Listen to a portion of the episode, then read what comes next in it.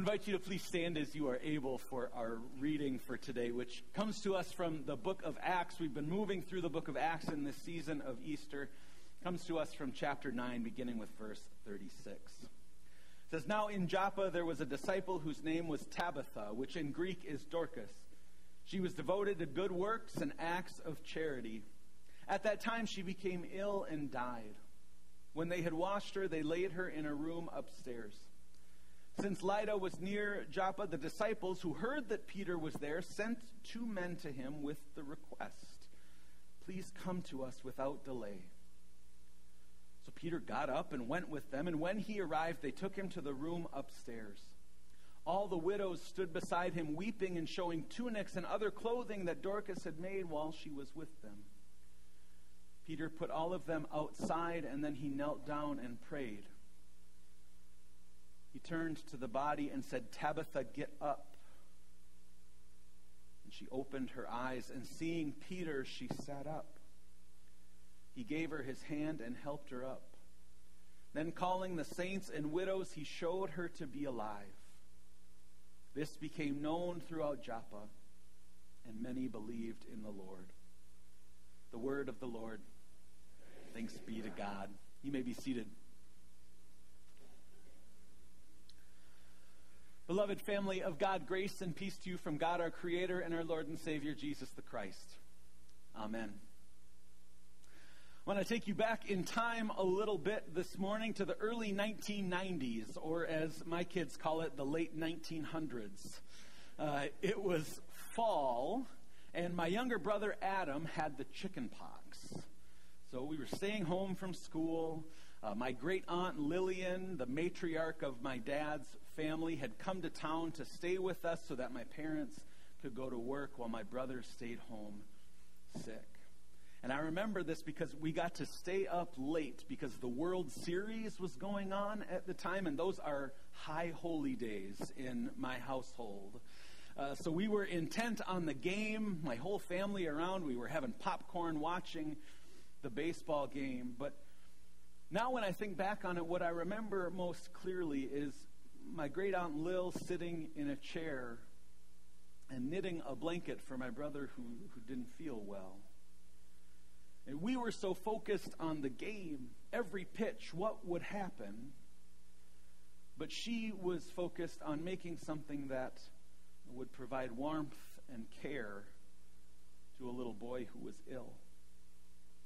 My great aunt Lil passed away a few years ago uh, at 95 years old, and we miss her a lot. But one of the things that remains is the blanket that was the work of her hands.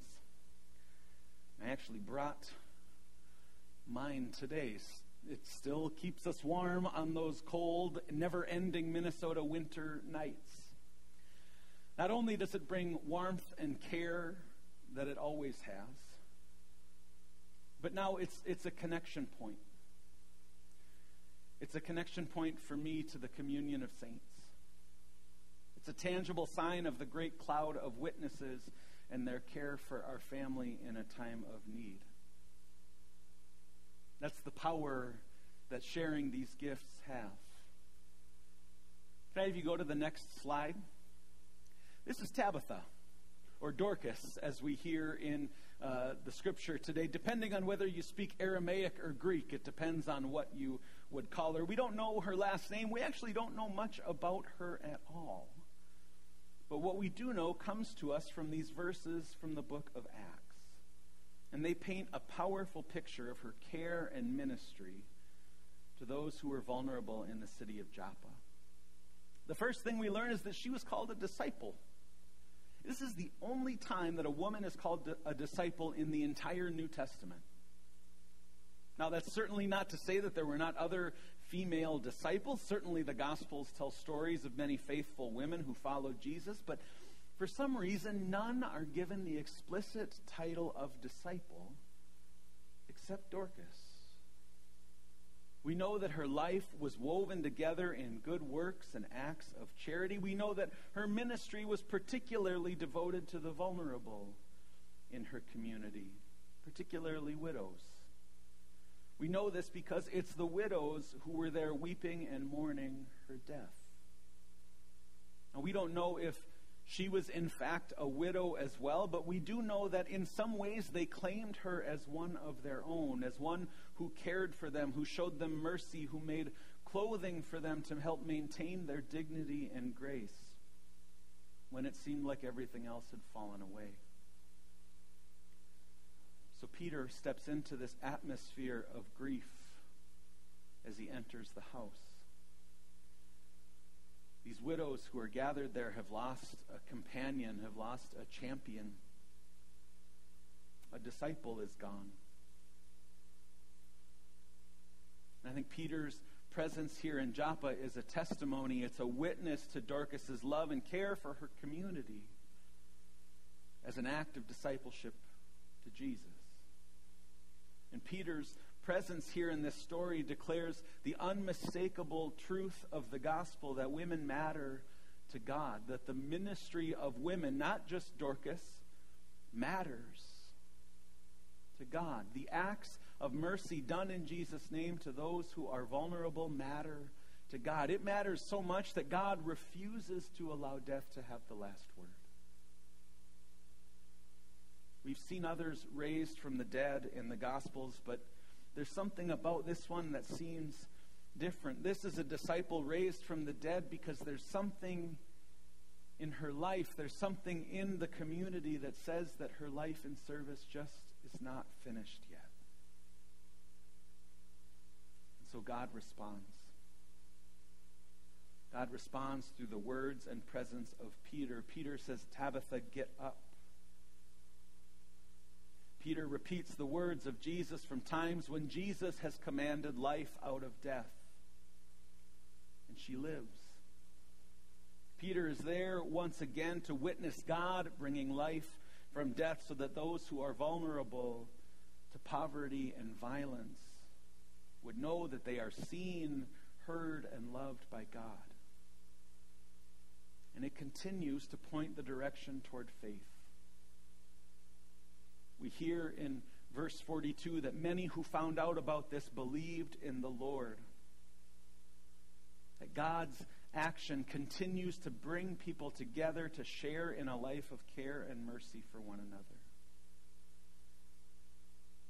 Today we're gathered for worship in a sanctuary, literally a place of refuge surrounded by 126 quilts that faithful disciples of Jesus here at Calvary have dedicated their time and effort toward making as a sign of care and mercy for others in need.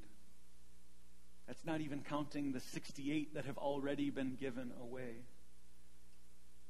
They're made for babies to celebrate their baptism. They're made for our graduating seniors preparing to venture from home.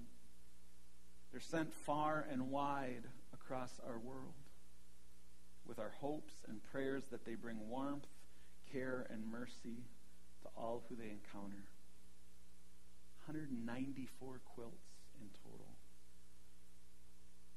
This is not the first year that we've had quilters, right? Far from it. This ministry has been going on for a long time, and we are certainly not the only congregation making quilts for those in need as well. When we think about the number of quilting groups and congregations just like ours throughout the world, gathering in fellowship and service as they have for many, many years to create something that shows love and care for people. It's staggering. It's the legacy of Dorcas and her discipleship in Jesus' name the legacy of her discipleship that was so essential to the community of Joppa in her time and continues to be. Every time someone turns on the lights in the fellowship hall, throws on a pot of coffee, and gets some fabric out to work. It's this quiet ministry that continues to show the love and care of God. I think each of us has that kind of quiet ministry in our life somewhere. I wonder what that ministry of your life might be. I wonder where those places may be where you feel called and stirred to share your gifts, to bring life toward others. Where you feel called to share your gifts to bring the care and mercy of Jesus to life in our midst. I think the ministry of Dorcas looked like connecting with vulnerable people, connecting with friends and neighbors, looking out into the community with eyes toward those in need, and making sure that they were clothed not only in cloth but also in dignity and respect. My hunch is that each of us have a quiet way in which we serve others. We may not always think of it that way. We may not always think of it in those terms. But each of us have been set free in the love of God to serve our neighbors for the sake of the world. Each of us have been set free to share our gifts in ways that bring life from death. And it's time to echo the words of Peter, who echoed the words of Jesus Rise up. Rise up, O church, because Christ is alive and at work in you. Christ is alive and at work in each and every one of you. And for that we can truly say thanks be to God. Amen.